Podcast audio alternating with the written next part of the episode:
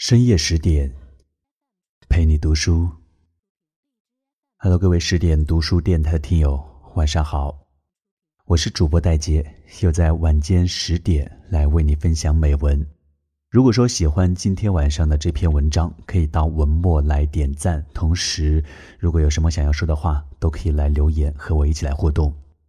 今天晚上想要跟你分享，三毛父亲说：“三毛，他有勇气。”我放心。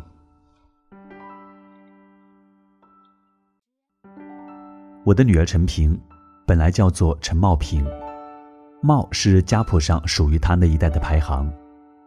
平是因为在她出生那一年烽火连天，作为父亲的我期待这个世界再也没有战争，而给了这个孩子和平的大使命。后来这个孩子开始学写字，他无论如何。都学不会怎样写出那个“帽子”。每次写名字时，都自作主张把中间那个字跳掉，偏叫自己陈平。不但如此，他还把陈的左耳搬到隔壁去，称为右耳。这么弄下来，做父亲的我只好投降。他给自己取了名字，当时才三岁。后来我把他弟弟们的帽子也都拿掉了。有一年，他又自作主张，叫自己 Echo，说这是符号，不是重阳。做 Echo 做了好多年。有一年，问也没问我，就变成三毛了。我听说，每一家的老二跟其他孩子有些不一样，三毛也很支持这种说法。他的道理是，老二就像夹心饼干。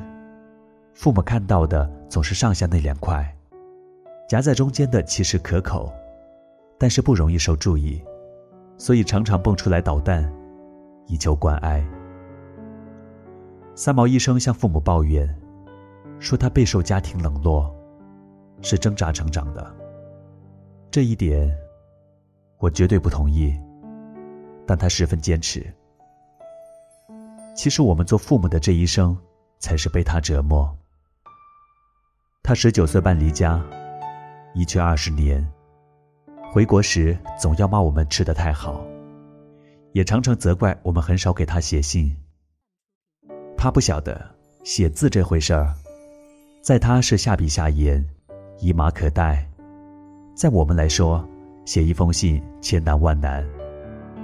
三毛的家书有时每日一封，什么男朋友啦，新衣服啦，跟人去打架了。甚至吃了一块肉都来信报告。我们收到他的信，当然很欣慰。可是他的那种书信大公鸡，二十年来不肯休战。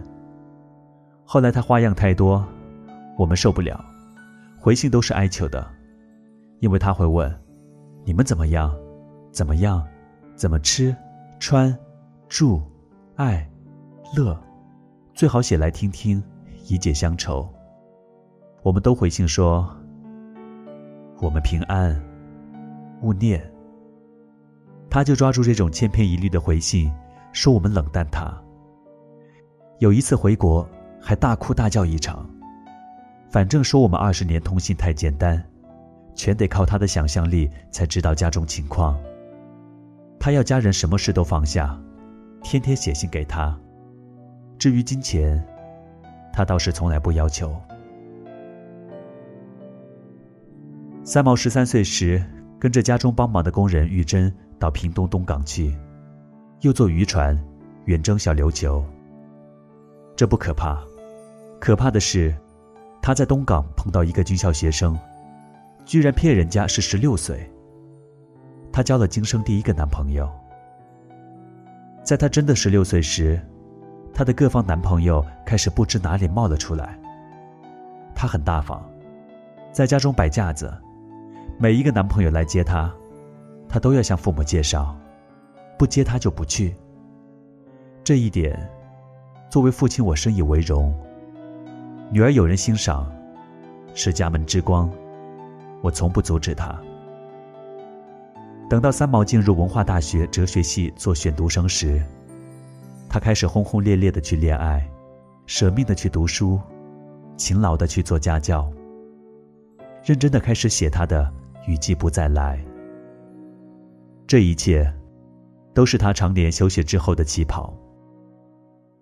对于我女儿初恋的那位好青年，作为父亲的我，一直感激在心。他激励了我的女儿，在父母不能给予女儿的男女之情里，我的女儿经由这位男朋友，发挥了爱情正面的意义。当然，那时候的她并不冷静，她哭哭笑笑，神情恍惚。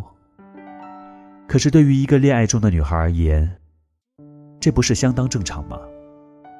那时候，他总是在讲一句话：“我不管这件事有没有结局，过程就是过程，让我尽情的去，一切后果都是成长的经历，让我去。”他没有一失足成千古恨，这怎么叫失足呢？他有勇气。我放心，我二女儿大学才念到三年级上学期，就要远走他乡。她坚持远走，原因还是那位男朋友。三毛把人家死缠烂打苦爱，双方都很受折磨。他放弃的原因是不能缠死对方，而如果再住台湾，情难自禁，还是走吧。三毛离家那一天，口袋里放了五块钱美金现钞，一张七百美金的汇票单。就算是多年前，这也实在不多。我做父亲的能力只够如此。他收下，向我和他母亲跪下，磕了一个头，没有再说什么。上机时，他反而没有眼泪，笑笑的。深深的看了全家人一眼。登机时，我们挤在了望台上看他。他走得很慢很慢，可是他不肯回头。这时我强忍着泪水，心里一片茫然。三毛的母亲哭倒在栏杆上，他的女儿没有转过身来挥一挥手。我猜想，那一刻。我的女儿，我眼中小小的女儿，她的心也碎了。后来她说，她没碎，她死了，怕死的。三毛在西班牙做了三个月的哑巴，聋子，半年多的来信，不说心酸。他拼命学语文了。半年之后。三毛进入马德里大学，来信中追问初恋男友的消息，可见他们通信不勤。一年之后的那个女孩，来信不一样了。她说，女生宿舍晚上西班牙男生请歌队来窗外唱歌，最后一首，一定特别指定是给他的。他不见得旧情难忘，可是尚算粗识食物。开始新天新地，交起朋友来。学业方面，他很少说。他只说在读研中世纪神学家圣多马斯的著作。天晓得，以他那时候的西班牙文化程度，怎能说出这种大话？后来他的来信内容，对于我们很遥远。他去念现代诗、艺术史、西班牙文学、人文地理。我猜想他的确在念，可是字里行间，又在做咖啡馆、跳舞、搭便车旅行、听轻歌剧。这种蛛丝马迹，他不明说。也许是以为不用功对不起父母。其实我懂得他享受生命，内心暗喜。第二年，三毛跑到巴黎、慕尼黑、罗马。阿姆斯特丹，他没有向家中要旅费。他说很简单，吃白面包，喝自来水，够活。三毛结婚，突然电报通知，收到时，他已经结完婚。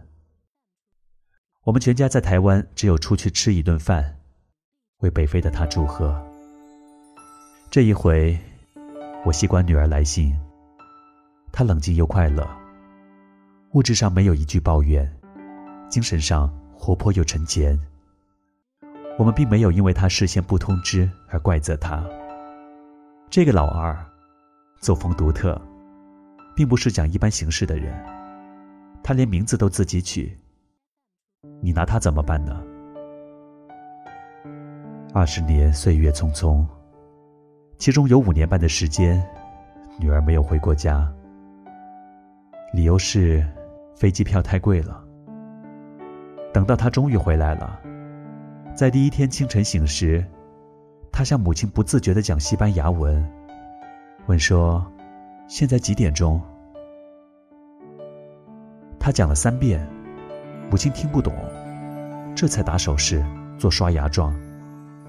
等他刷好牙，用国语说：“好了，脑筋转回来了，可以讲中文。”那一阵，女儿刷牙很重要，她在转方向。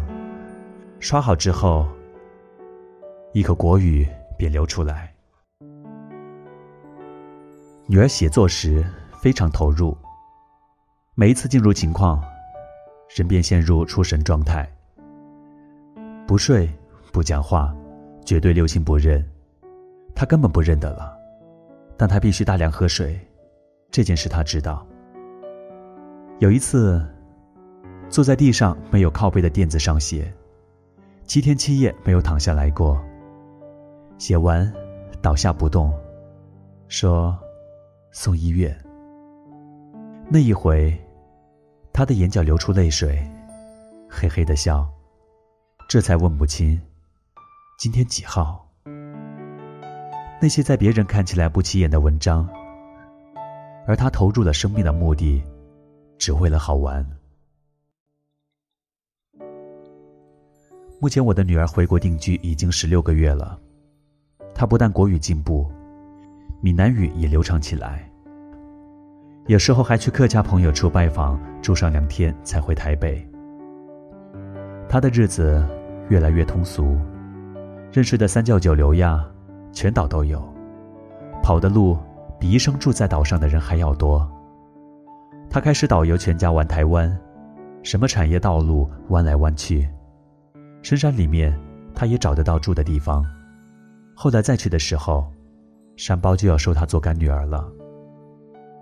在我们这条街上，他可以有办法口袋空空的去实践一切柴米油盐。过了一阵去付钱，商人还笑说：“不急，不急。”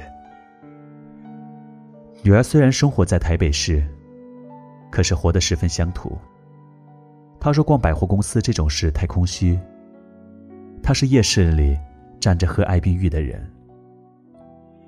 前两天，他把手指伸出来给我和他母亲看，戴的居然是枚金光闪闪的老方戒指，上面写个大字符。他的母亲问他：“你不觉得这很土吗？”他说：“哎，这你们就不懂了。”我想，三毛是一个终其一生。坚持心神活泼的人，他的落叶归根，绝对没有狭窄的民族意识。他说过：“中国太神秘，太丰沃，就算不是身为中国人，也会喜欢住在里面。”他根本就是天生喜爱这个民族，跟他的出生无关。眼看着我们的三小姐，她最喜欢人家这么喊她。把自己一点一滴融进中国的生活艺术里面去，我的心里流满了复杂的喜悦。三毛是有信仰的人，他非常赞同天主教的中国风俗话。看到圣母玛利亚面前放着香炉，他不但欢喜一大场，还说最好再烧些纸给他，表示亲爱。对于年轻的一代，他完全赞同。只有年轻的一代不看中国古典文学这一点，他有着一份忧伤。对于宣扬中国文学，他面露坚毅之色，说要有台北教会那种传福音的精神。我看着这个越来越中国化的女儿，很难想象她曾经在这片土地上消失过那么久。现在的她相当自在，好似一辈子都生存在我们这家狭小的公寓里一样。我对她说：“你的适应能力很强，令人钦佩。”他笑着看了我一眼，慢慢的说。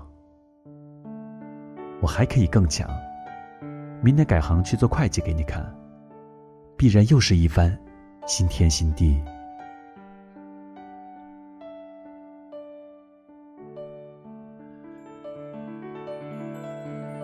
你听到的这篇文章，来自三毛的父亲，我家老二三小姐。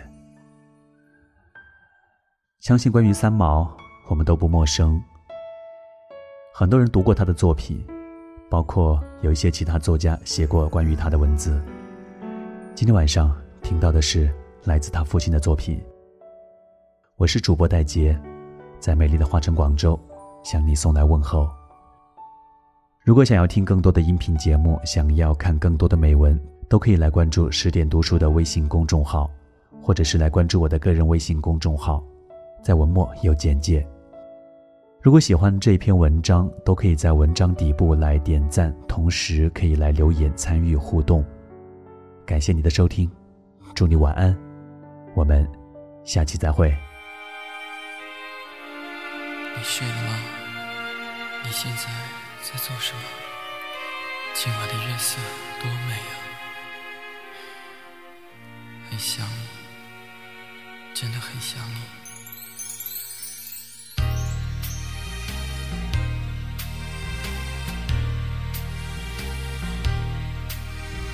今夜你是否寂寞？今夜你是否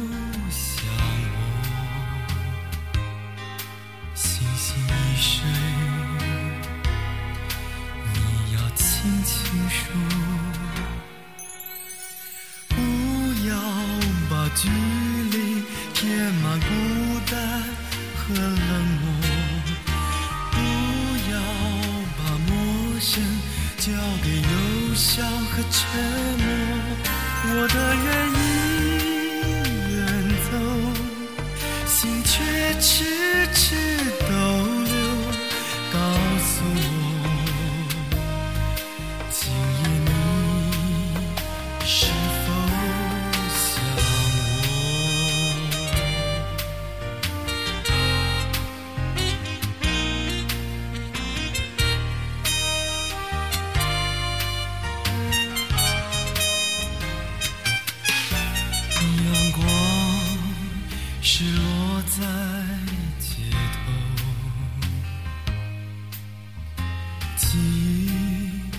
搁浅在午后，